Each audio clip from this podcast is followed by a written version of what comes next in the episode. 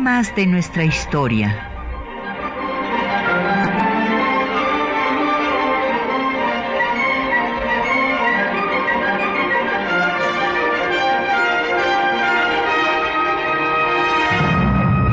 Un espacio que difunde el conocimiento del pasado para comprender nuestro presente.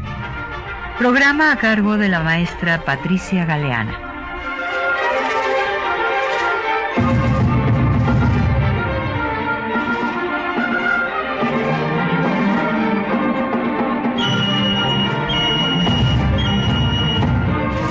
Muy buenos días. Bueno, pues este 14 de febrero todo mundo pues lo recuerda por el día pues comercial que se ha establecido de San Valentín, pero he aquí que es un día para nuestro país eh, marcado en nuestro calendario cívico de luto nacional. Es el primer día marcado de luto nacional en este, el calendario, el 14 de febrero, porque en 1831 fue ejecutado Vicente Guerrero en, allá en Cuilapan, en Oaxaca. Y pues hoy vamos a dedicar el programa a hablar de este destacado insurgente que fuera presidente de México y pues que murió en esta forma trágica, pues eh, mandado a ejecutar por su vicepresidente, Anastasio Bustamante. Eh, había esa terrible práctica que fue devastadora para la estabilidad política del país, que el segundo en la elección quedaba como vicepresidente y bueno, pues entonces se dedicaba a utilizar toda su fuerza para derrocar al presidente en turno. Y bueno, tenemos el gusto de que nos acompañe en cabina el doctor Jesús Hernández Jaimes.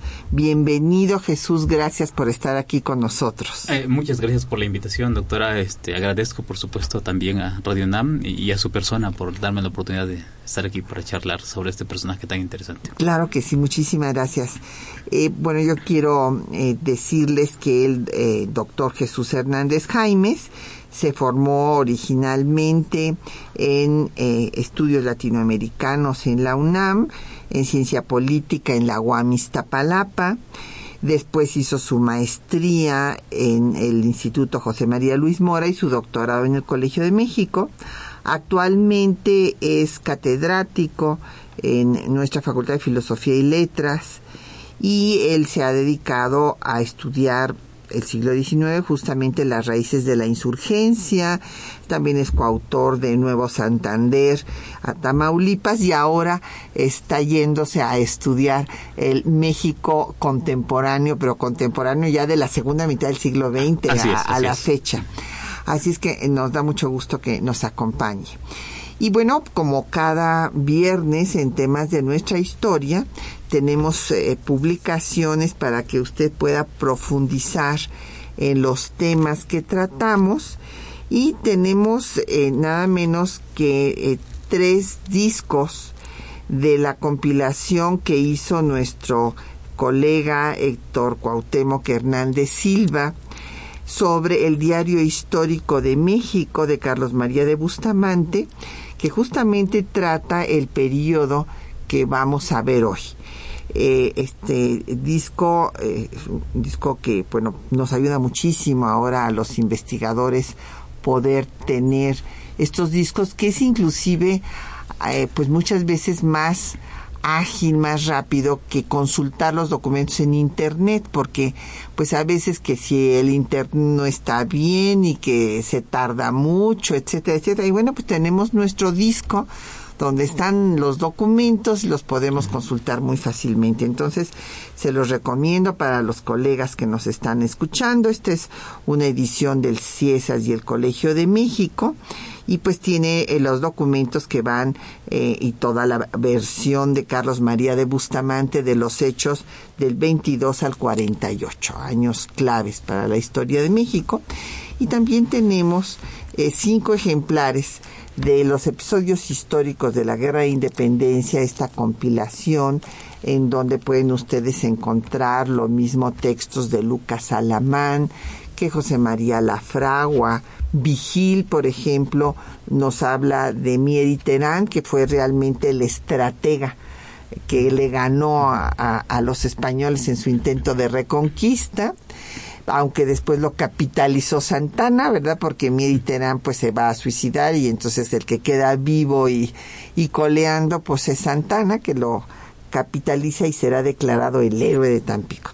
Bueno, pues todo esto puede usted leer aquí los relatos eh, en este volumen. Tenemos tres, no, perdón, cinco volúmenes de los episodios históricos y tres del disco de eh, Carlos María de Bustamante.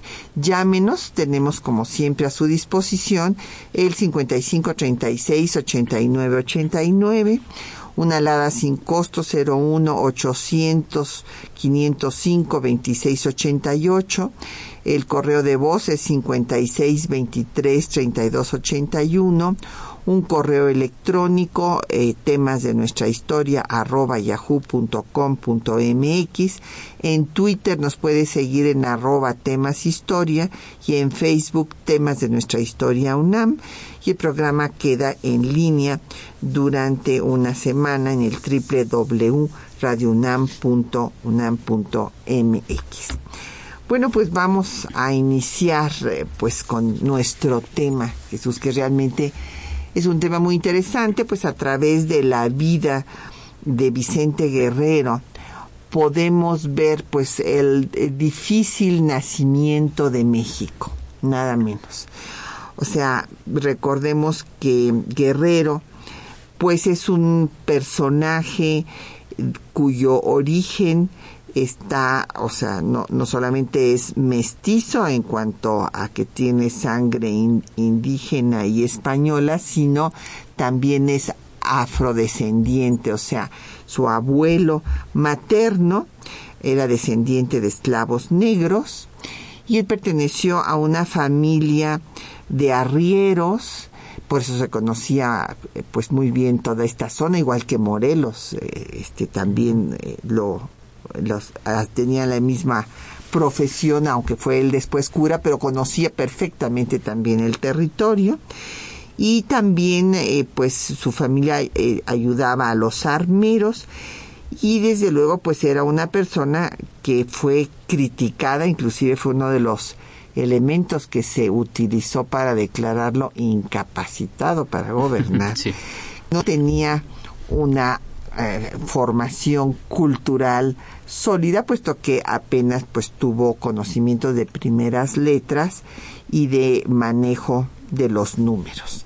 Sí, en efecto, Vicente Guerrero es un personaje eh, incómodo para la élite política de ese momento e incluso para una buena parte de la historiografía del siglo XIX, eh, por lo que representa digo más que por lo que fue, por lo que representaba en su momento, es decir, la continuidad de un movimiento insurgente popular que arranca con Hidalgo, continúa con Morelos y Guerrero se erige precisamente en el continuador, en, digamos, resultado de su necedad precisamente por continuar con este proyecto a pesar de que las condiciones ya no eran tan favorables como para los insurgentes como lo fueron en, los primeros años de, guerra, donde hubo victorias muy sonadas, muy importantes, que pusieron en jaque al gobierno virreinal.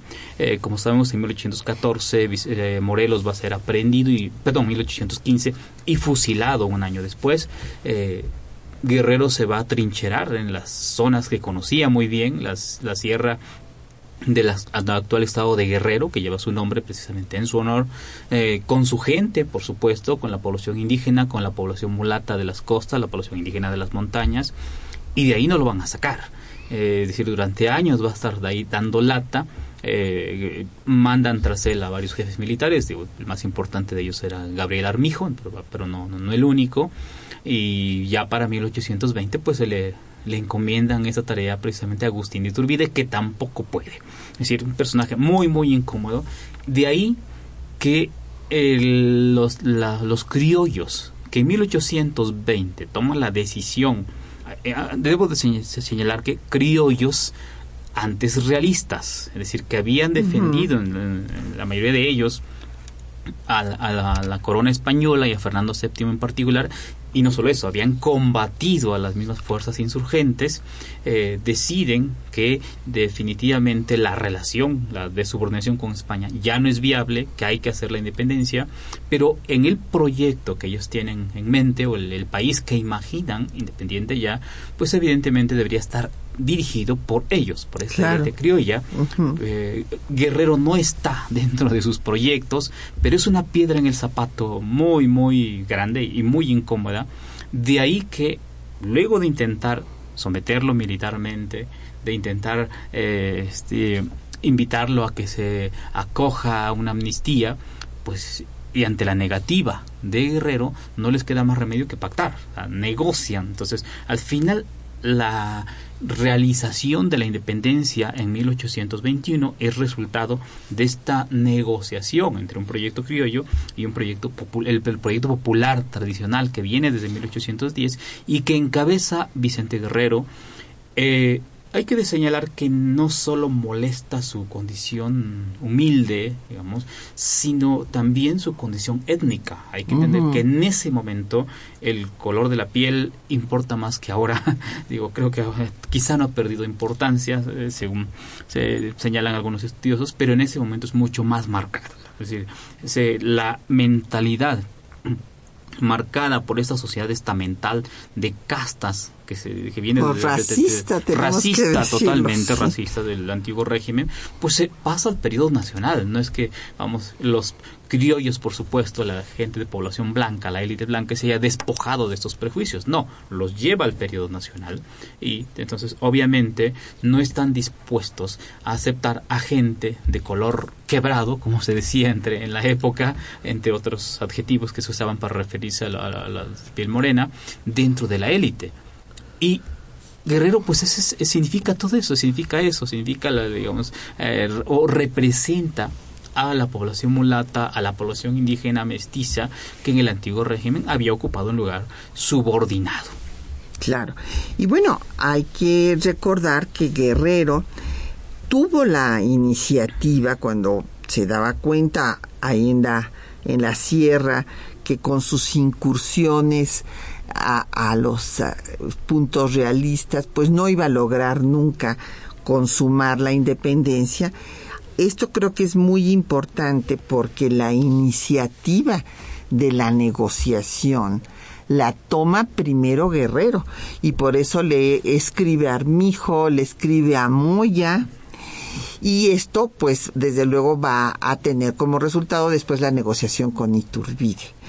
Pero pues Iturbide, como muy bien nos dice el doctor Hernández Jaimes, pues no lo contempló, por ejemplo, para que entrara de ninguna manera en su gobierno. Vamos, ni siquiera ni él ni ningún insurgente firman el acta de independencia del imperio. Entonces, bueno, pues evidentemente ahí se refleja justamente toda esta actitud pues de menosprecio para eh, pues las personas como guerrero por, su, origen.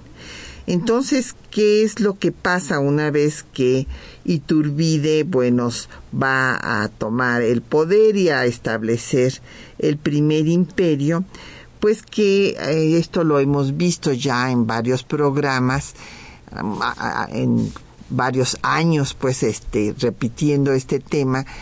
Iturbide eh, choca en el Congreso con los borbonistas porque los borbonistas le echan en cara no haber traído a un Borbón como originalmente se había planteado en el plan de Iguala. Y ante esta situación, pues Iturbide disuelve el Congreso y esto sirve para que los antiguos insurgentes se levanten en su contra. Y entonces, bueno, pues primero se, se levantan Iturbide, perdón, se levantan contra Iturbide Santana, después eh, Bravo y también Guerrero, lo que lleva al fin de este primer imperio, que haya un triunvirato y al primer gobierno que será encabezado por Guadalupe Victoria. Exactamente, sí. Sí, en efecto, eh, la exclusión de Guerrero del gobierno de Iturbide es una evidencia de esto que hemos estado señalando. Es decir, no eh, se pacta con él de manera forzada, pero no hay interés de incorporarlo ni a él ni a lo que representa. En 22, eh, bueno, eh, Guerrero accede a apoyar la monarquía de Iturbide, no porque fuera un monarquista, él no lo era, él era un republicano convencido, heredero de esa tradición republicana insurgente, pero también está consciente de que no hay condiciones para, digamos, en ese momento de impulsar un proyecto de esa naturaleza. La guerra ha sido larga, desgastante, y bueno, en un afán, digamos, conciliador, negociador, accede a que se implante la monarquía de la, eh, y bueno, insisto, él es desplazado, de hecho, en 22 se le da el nombre de jefe, el cargo de jefe político de la Capitanía General del Sur, eh, una entidad que no existía pero que refleja también los anhelos de la población de esta zona, de la cual era originario Guerrero, eh, de crear una eh, territorialidad distinta eh, primero de la Intendencia de México, luego la Diputación Provincial de México, y en ese momento de reorganización también territorial, después de 1821, pues quieren eh, adquirir autonomía respecto a las demás territoriales, territorialidades mayores. Entonces se crea la Capitanía del Sur, a Guerrero se le da, se le nombra jefe político, pero no va a Tixla, que, sería la capital, es decir, el lugar donde nació Guerrero, sino que se queda en la Ciudad de México. Y en efecto, bueno, cuando ya Iturbide lleva a cabo unas acciones que no son bien vistas por sus enemigos políticos, borbonistas y republicanos que también están por ahí, por supuesto. los dos extremos, digamos, la izquierda y la derecha se juntan aquí para que en caiga diciembre el imperio. de 1822, él junto con Bravo deciden, así que remontarse a su a sus terrenos, a sus tierras, para uh, un acto claro de ruptura con Agustín de Iturbide. Sí, unos días antes se había dado el levantamiento de Santana en Veracruz, con el plan precisamente de Veracruz. Eh, Guerrero y Bravo van a estar allá en, el sur. Y viene el plan de Casamata de enero, por supuesto, y que va a llevar luego a la caída o abdicación finalmente de, de Iturbide. Así es, pues vamos a escuchar música y justamente vamos a escuchar música de la tierra de Guerrero. Esta, eh, este, pues que es una eh, música chilena que fue llevada por los marinos de O'Higgins que llegaron a ayudar a la independencia de México justamente. Es un anónimo, pero que se quedó ahí en esta zona de la costa chica de, Guerrero y que es ahora parte del folclore, de la música folclórica guerrerense, es Linda Tixlequita. Ah, muy bien, excelente.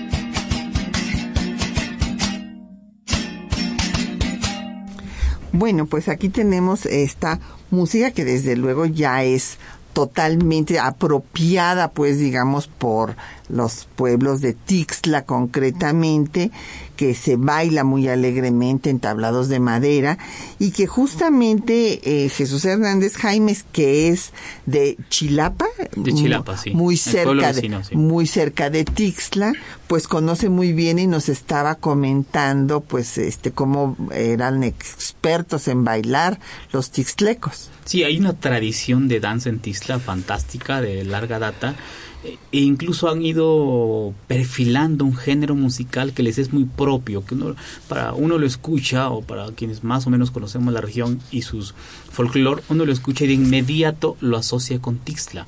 E incluso los acordes son eh, un poco distintos a la chilena de la Costa Chica, aunque sin duda hay un parentesco, claro, entre, entre ambos. Pero este ya está más vinculado al, fandango, ¿no? Exactamente, sí. Sí. Y este es un son de artesa, en efecto se baila sobre la madera, este es muy eh, muy alegre, vamos. Pero reitero, es como mm, ya algo muy peculiar de Tixla. Uno escucha y dice, esta música es de Tixla. Ah, pues muy bien.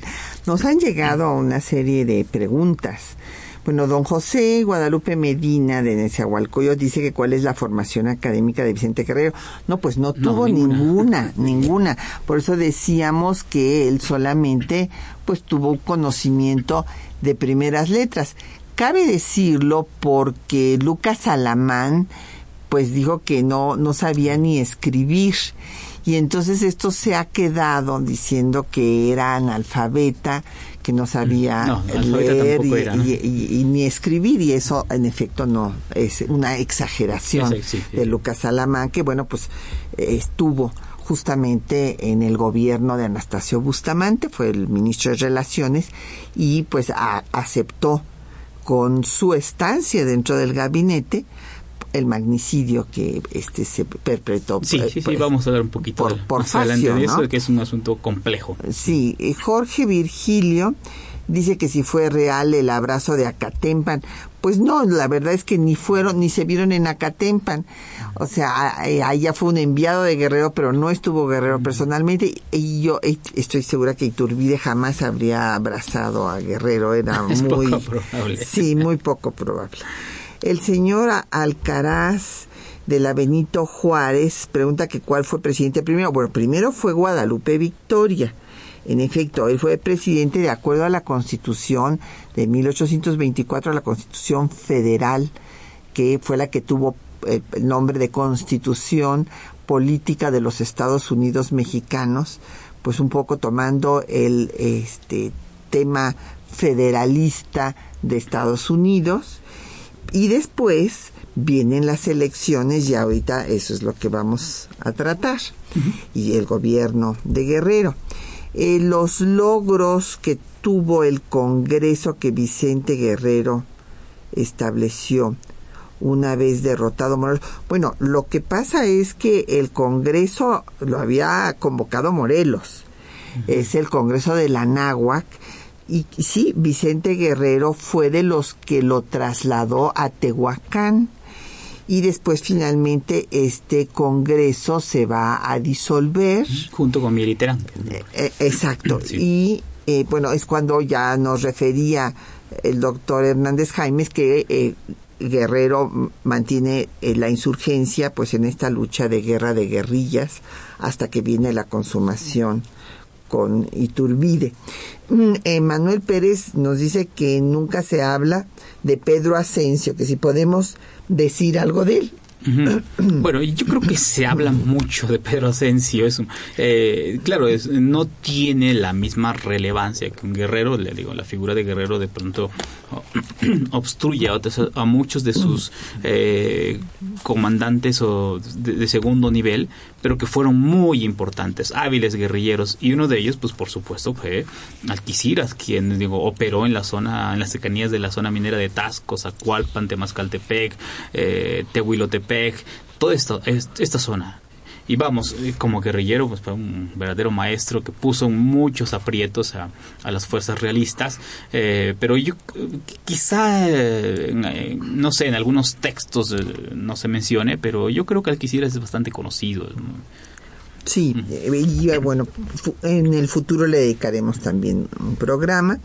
El tema en el que nos habíamos quedado es cómo, bueno, el plan de Casamata logra que Iturbide abdique, eh, se establece un triunvirato y es interesante recordar que en ese momento el Congreso declara a Victoria y a Guerrero benemérito, beneméritos de la patria por su trabajo en pro de la independencia.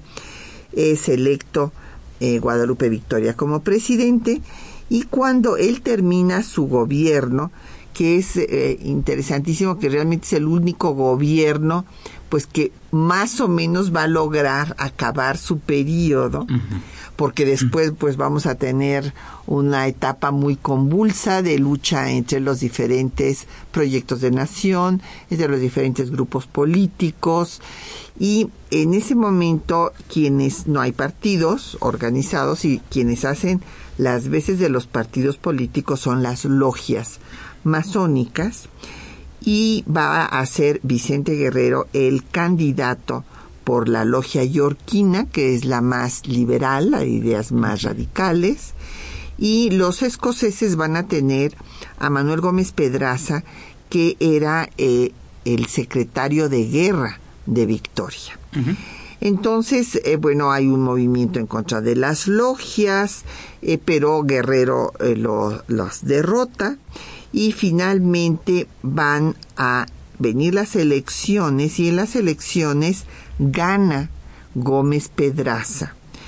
y esto pues no lo aceptan, son 11 votos a favor de Gómez Pedraza y 9 a favor de Guerrero, pues muy dividida la situación y entonces eh, los partidarios de Guerrero lo rechazan y viene el saqueo del Parián, el motín de la acordada y eh, Guerrero pues va a unirse a este movimiento de desconocimiento de Gómez Pedraza. Gómez Pedraza se va y entonces el Congreso declara presidente a Vicente Guerrero y vicepresidente a Anastasio Bustamante. Sí, yo creo que ahí es para que nuestro público entienda, hay que explicar eh, en qué cómo funcionaba el sistema electoral, porque es radicalmente distinto al que tenemos ahora. Vamos, muy, muy diferente. Es un sistema indirecto que fue cambiado hasta que Madero mandó Madero, la iniciativa para modificarlo. Sí, es un sistema, no es un, un ciudadano, un voto que sería un voto directo, vamos, sino que hay unas instancias mediadoras que va desde, digamos, desde las eh, elecciones eh, municipales, elecciones de partido, elecciones eh, de distrito, según el momento de, de que estemos hablando. Y se van filtrando, digamos, los, los candidatos que llegan, por ejemplo, al Congreso de, la Unión. Ahora, la elección presidencial, que es lo que nos interesa en este momento en particular, correspondía a las legislaturas de los estados. Entonces, se vota al interior de cada legislatura, se votan los candidatos registrados y el que obtenga mayor votos en, es, en una legislatura respectiva, eh, se le asigna el voto de dicha legislatura. Entonces, cuando usted atinadamente señaló que Gómez Pedraza obtuvo 11 votos, quiere decir que en 11 legislaturas obtuvo la mayoría, Guerrero las obtuvo en 9. Claro, el alegato de los partidarios de Guerrero para desconocer el resultado de las elecciones es que no expresa este método electoral no expresaba la voluntad popular, expresaba la voluntad de la élite política que estaba en la respectiva que controlaban las legislaturas. Y en su opinión, si se hubiese hecho una elección por eh, directa, por un ciudadano, un voto, estaban convencidos de que Guerrero hubiese ganado. Es decir, en su opinión era quien gozaba, digamos, de la popularidad. De la voluntad popular. El, hecho es que la, digamos, la ley en ese momento no estaba diseñada de esa manera. Entonces, bajo este argumento, vamos, inician las protestas que en efecto van a tener, eh, bueno, el motín de la acordada es en diciembre de 28, va a ser una protesta muy importante que va a obtener su momento climático con el saqueo del Parián y que obligan a Gómez Pedraza. De los pues, ricos comerciantes españoles. bueno, para que nuestro público nos entienda, eh, piense en la plaza comercial más exclusiva de la Ciudad de México actualmente, el que quieran, este, no vamos a decir nombres, pero el Parián significaba eso. Era el lugar donde estaban las grandes tiendas de franceses, de ingleses, de españoles, donde se surtía la élite. El Parián estaba ubicado dentro del, del, Zócalo actualmente, en uno de los cuadros precisamente. Estaba, hoy está planito, pero alguna vez estuvo ahí el Parián. Eh, fue quemado en, esta fecha y años después bueno, fue derruido y aplanado el, terreno. Entonces, eh, fue un eh, acto que causó muy, una impresión muy fuerte en, las, en la élite de la Ciudad de México sobre todo. Y que le va a ganar la animadversión de muchas personas. Ya la tenía pero fue, acrecentó la animadversión de las élites en contra de Vicente Guerrero. Y de ahí que buena parte de la historiografía de los años posteriores a lo largo del siglo XIX asocien generalmente la administración del, eh, de Guerrero, es decir, los años en que fue presidente de la República, con estos hechos y se dejen de lado algunas decisiones u otros importantes procesos importantes que ocurrieron durante los casi nueve meses que ocupó la presidencia de la República. Sí, y en este sentido hay que recordar, porque esto también fue interesante, que eh, hubo muchas protestas porque el Congreso finalmente aceptó que fuera Guerrero y no Gómez Pedraza y entonces eh, pues constitucionalmente no se estaba siguiendo el orden establecido para esta aceptación, pero finalmente las legislaturas estatales también lo aceptaron. Sí lo aceptaron. Gómez Pedraza obviamente renunció y se exilió. Claro, fue presionado, que duda cabe de eso. Claro. Pero vamos al renunciar, entonces el, eh, siguiendo la misma, los mismos establecimientos de la ley, se tenía que elegir a quien hubiese quedado en el segundo lugar. Si el primer lugar ya se fue, no voluntariamente, este, pero eh, seguía Guerrero. y entonces, y el tercer lugar era, era Anastasio Bustamante. De ahí que, que de esa dupla, Vicente Guerrero como presidente, Anastasio Bustamante como vicepresidente, pero Anastasio Bustamante pues, también era alguien de, bueno, como casi toda la élite política, pues, perdón por reiterar de, esto. De origen realista, de, origen realista, criollo y que desde luego veía muy mal a Guerrero. Exactamente. Así es que realmente era eh, el, la, la mesa. Bustamante se va a dedicar a, a ponerle eh, traspieza a Vicente Guerrero y cuando hay oportunidad, pues bueno, le da el va a, acabar con él. Vamos a escuchar eh, los textos que les hemos seleccionado para esta mañana. En este caso son fragmentos de las memorias para la historia de México de José María Bocanegra, que será eh, secretario del gabinete de Guerrero se ocupará de los asuntos internos y externos, que después se ocupará de la hacienda cuando salga Lorenzo de Zavala, y ocupará también la presidencia interina cuando Guerrero se va a combatir a sus opositores. Exactamente.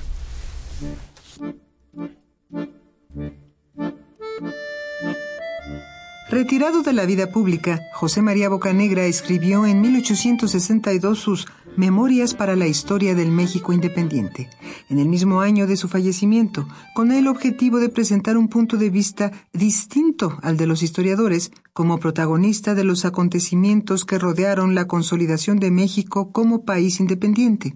En él refiere la presidencia de Vicente Guerrero, caudillo del movimiento insurgente, de la siguiente manera. El general don Vicente Guerrero tomó posesión de la presidencia de la República para el segundo periodo constitucional el día primero de abril de 1829. Su inauguración, sin embargo de recordar sucesos recientes y desgraciados, ofrecía un porvenir, si no enteramente feliz y venturoso, a lo menos pacífico y de buenas esperanzas para la nación. Los partidos políticos, aunque siempre firmes en sus ideas y principios, y constantemente procurando los resultados que a sus intereses respectivos convenían, así como calculando las épocas y las oportunidades para sobreponerse cuando les fuese posible, callaron por entonces y quedaron en espera y en observación, principalmente atendiendo a que la República debería conmoverse hasta en sus cimientos por el gran suceso de la invasión española. La seguridad pública en lo general había sufrido mucho. La ley no era acatada, las autoridades casi eran despreciadas, y los individuos, personalmente aspiraban a premios y recompensas los unos, a indemnizaciones y resarcimientos de daños los otros. Faltaba la hacienda, por otra parte, y el crédito público apenas existía.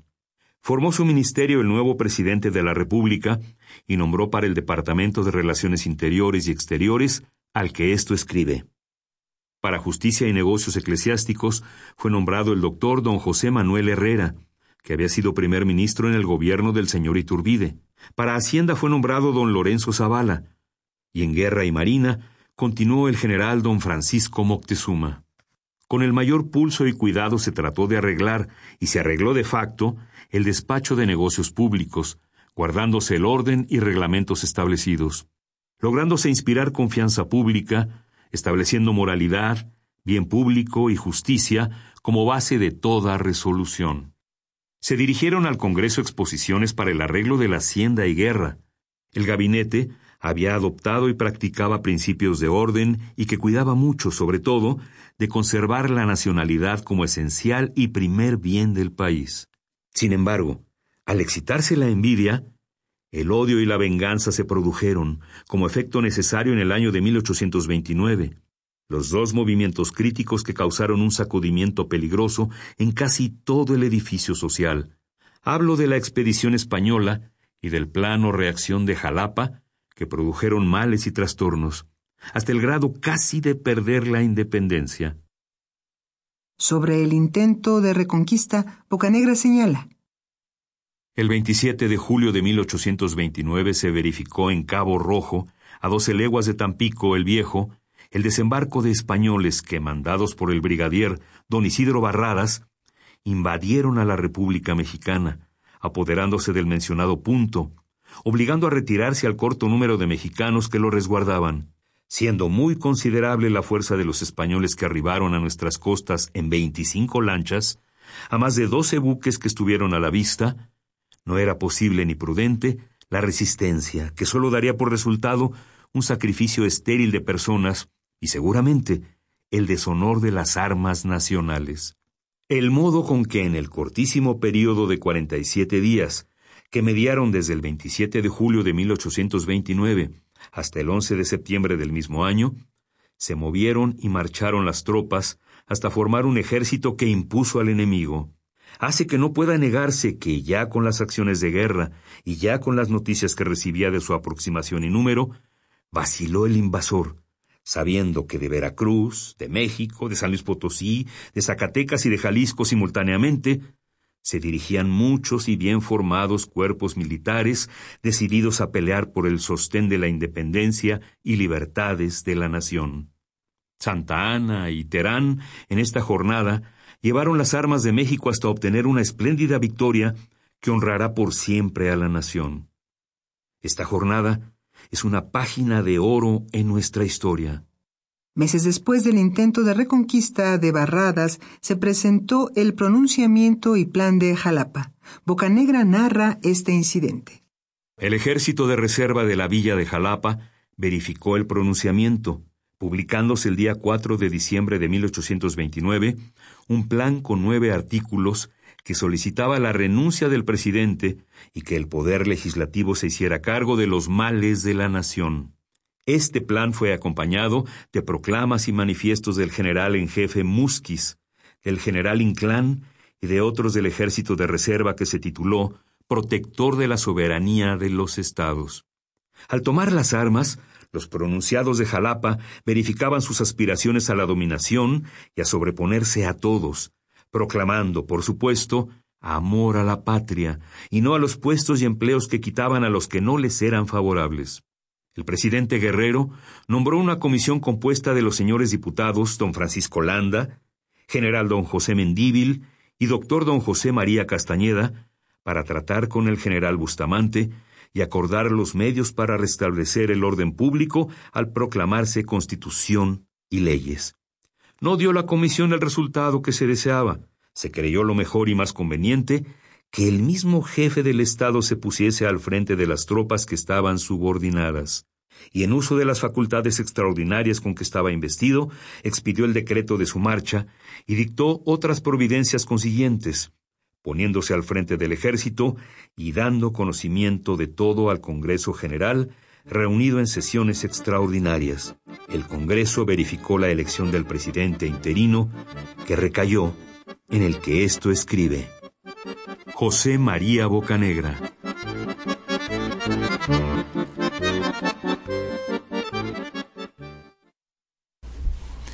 Bueno, pues ahí tienen ustedes el testimonio de Bocanegra, a quien eh, pues final, que finalmente se rinde a los sublevados y deja el gobierno y se va. Y bueno pues este ya entonces Guerrero se da cuenta que está liquidado su, su gobierno y su causa y va a luchar contra Bustamante, pero pues le ponen esta celada eh, planeada por el secretario de guerra, José Antonio Facio, con el comerciante italiano Francisco Picaluga, que lo invita a su barco Colombo en Acapulco y después lo entrega para que sea enjuiciado y ejecutado en Huatulco por 50 mil pesos.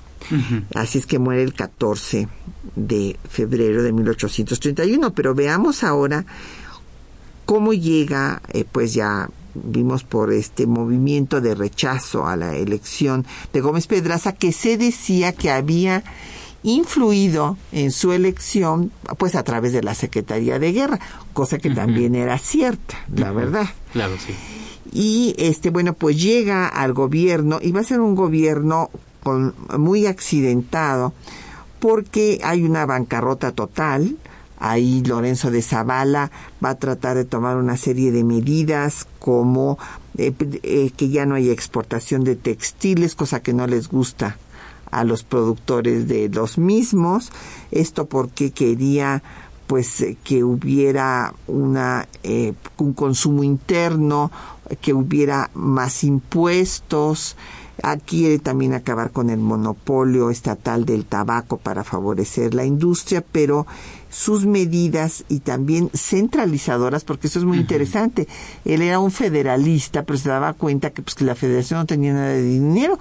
Entonces, pues empezó a pesar de ser federalista, a centralizar recursos y, e, y, no gustaron sus medidas y fueron muy criticadas. Pero además de esto va a enfrentar el gobierno brevísimo de Guerrero, pues el intento de reconquista española.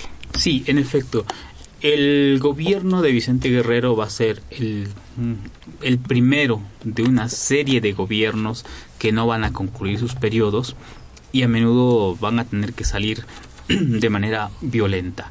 Antes de eso, solo Guadalupe Victoria, antes de, digamos, durante casi todo el siglo XIX, con excepción de, de Juárez, eh, antes de Juárez, eh, ningún presidente terminó su periodo constitucional. Claro, ¿por qué Victoria sí? Para, para que podamos ver la diferencia inmediata con el régimen de Guerrero una de las razones fundamentales es de naturaleza financiera.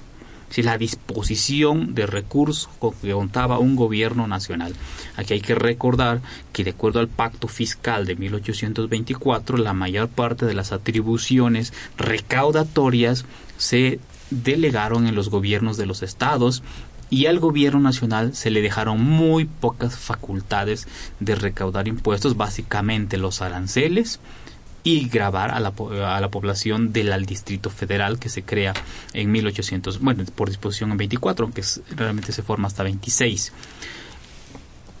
Y, pero entonces, esta precariedad de las finanzas va a hacer que el gobierno de Victoria tenga que apelar al mercado inter los mercados internacionales, particularmente contrata deuda en Inglaterra en un momento en que hay muy altas expectativas sobre el gobierno mexicano. Si se piensa que al haber, al, haber sido la Nueva España digamos, la fuente más importante de recursos para la monarquía española, pues México podría ocupar también ese papel. Eh, les falló el cálculo, pero vamos, en un primer momento esta credibilidad, este optimismo, hace que los mercados financieros europeos, británicos en particular, presten a Victoria, y dos préstamos muy importantes, eh, de 15 millones de, libras esterlinas, que le permiten a Victoria resolver sus, sus necesidades eh, más apremiantes sin tener que exigir a los gobiernos de los estados que cumplan con los compromisos que tenían, como enviar un contingente monetario, es decir, una parte de los recursos que recaudaban al gobierno nacional, lo cual no cumplen, o cumplen parcialmente algunos para los fines del gobierno de Victoria ya se acabó el préstamo, los préstamos ingleses, hay que empezar a pagar los intereses de la deuda o el servicio de la deuda, como se dice, le entrega a Vicente Guerrero público ya vacío. Entonces Guerrero se enfrenta a, digamos, a la carencia financiera, no hay nada, pero entonces, si quiere obtener recursos, tiene que exigirles a los gobiernos estatales que cumplan con el compromiso de entregarles el famoso contingente lo, cual va a ser muy difícil. Por otro lado, su ministro de Hacienda, Lorenzo de Zavala, pues para también enfrentar esta precariedad, decide implementar las famosas contribuciones directas, como se decía en la época, es decir, un impuesto, eh, impuestos per cápita, ya no serían ya impuestos indirectos como los que van al comercio, sino impuestos a los individuos en función de su renta o de su capital, pero eso suponía, evidentemente, que el gobierno nacional tenía que arrogarse la potestad de grabar a los ciudadanos de todo el país, lo cual fue interpretado por los gobiernos de los estados como una injerencia a sus asuntos internos y una vulneración del pacto federal. En realidad no era así, porque constitucionalmente el gobierno nacional, el Congreso en particular, estaba facultado, según una ley de septiembre de 1824, de imponer impuestos, los impuestos que se requirieran para satisfacer las necesidades de la administración pública federal, pero había una resistencia muy va a haber una resistencia muy fuerte a que este mandato uh, constitucional se hiciera efectivo. Entonces, cuando Lorenzo de Zavala intenta imponer contribuciones directas sobre la propiedad, grabar la propiedad en todo el país, la reacción es, desde los gobiernos de los estados, es furibunda.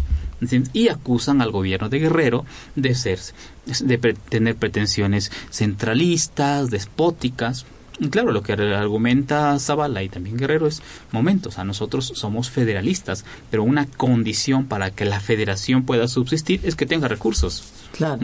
Y claro, al mismo tiempo, pues Guerrero enfrenta la invasión española en Tampico. En, las tropas mandadas por Isidro Barrada desembarcan en julio de 1829 en Tampico, bueno, en las cercanías de Tampico, y bueno, tiene que movilizar recursos, tiene hombres, recursos financieros que, bueno, que, no, pues, tienen, Entonces es muy difícil, es eh, enfrenta a un escenario financiero muy, muy complicado. Y de hecho, esos intentos de Lorenzo Zavala por crear impuestos eh, a la propiedad, impuestos directos, pues les van a motivar que sus enemigos políticos lo echen del gabinete en octubre de 1829. Así es. Pues vamos a escuchar otra otro poco de música, un fandango tixtleco eh, por un grupo, es un anónimo, pero por eh, un grupo eh, fandanguero eh, de afrodescendientes en la Costa Chica.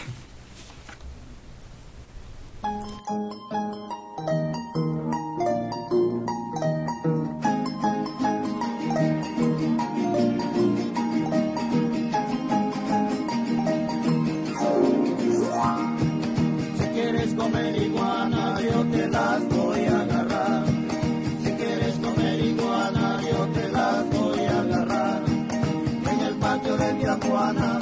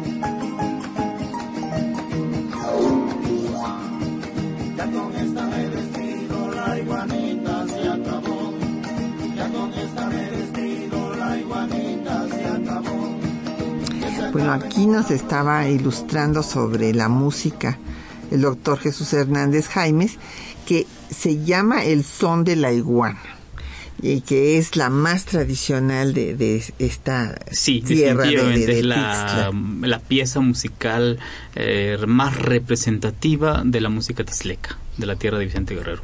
Pues sí, eh, bueno, pues nos han llegado preguntas muy interesantes.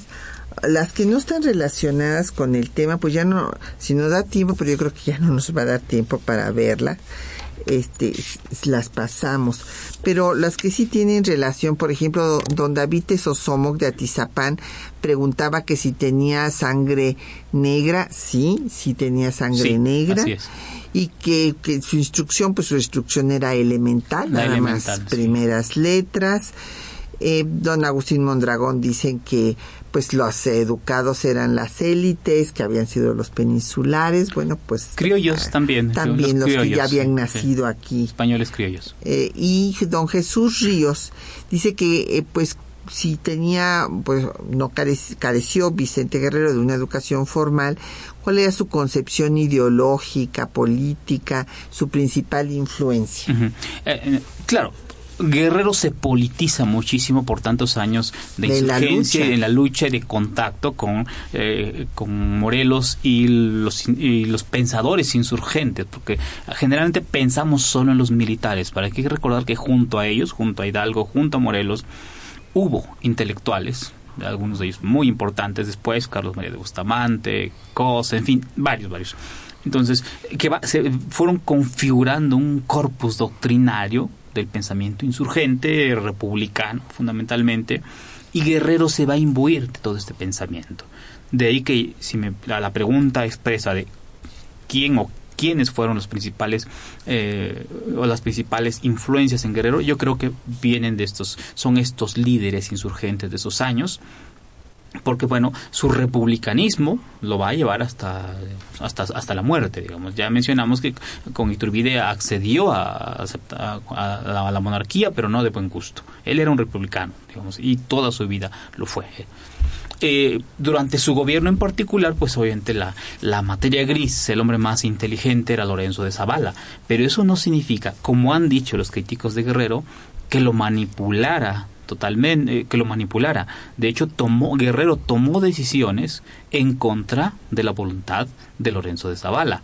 Por ejemplo, eh, en materia de política comercial, los de, política arancelaria, Guerrero dispuso la prohibición de entrada por, de algodón de entrada y de muchos textiles para proteger a los muchos productores de algodón. De hecho, él mismo tenía una hacienda donde producía algodón. A los artesanos productores de textiles rústicos que no podían competir con los textiles eh, importados de Inglaterra o de los Estados Unidos.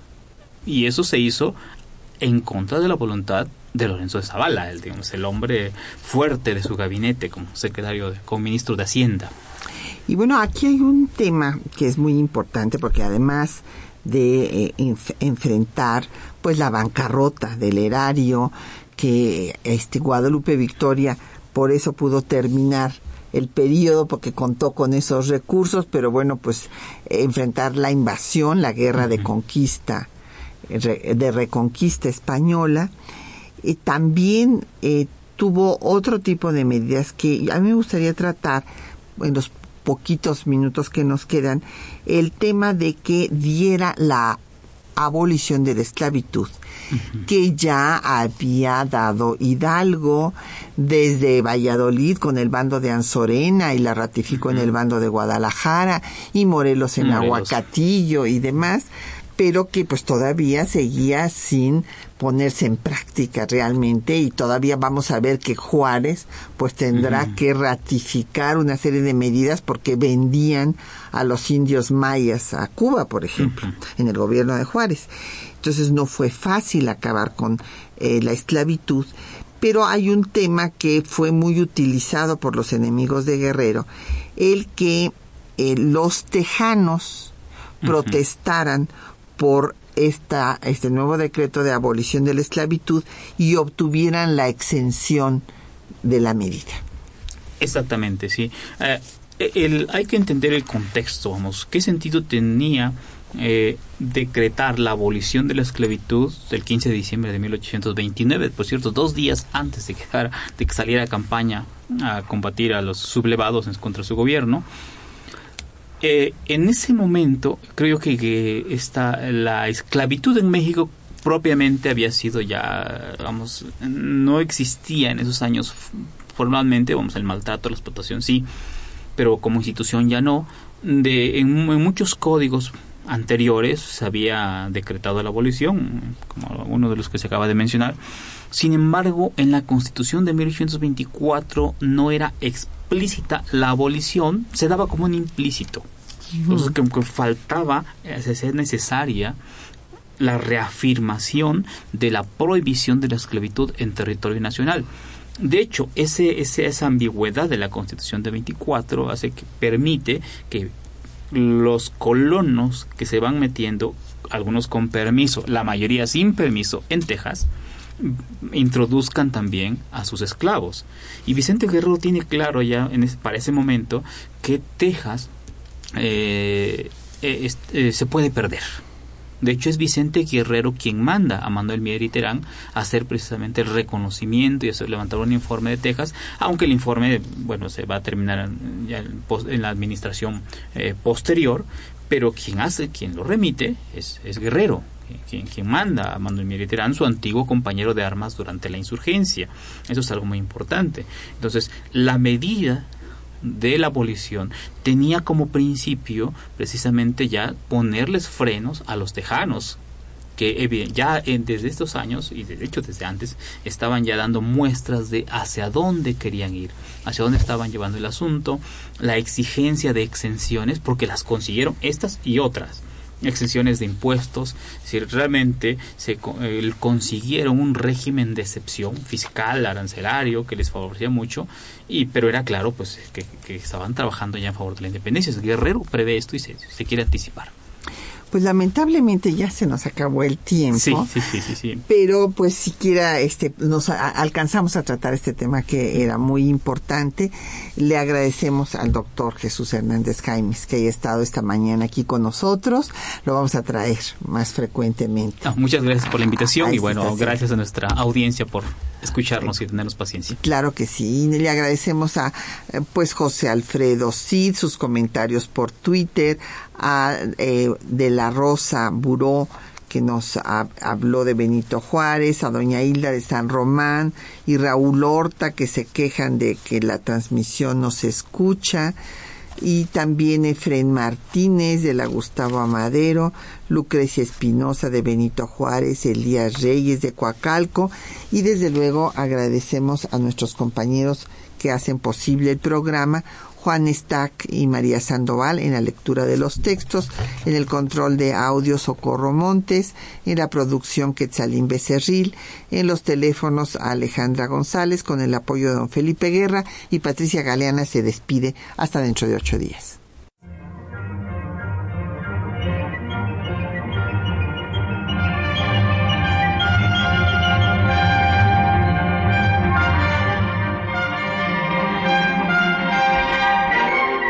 Temas de nuestra historia.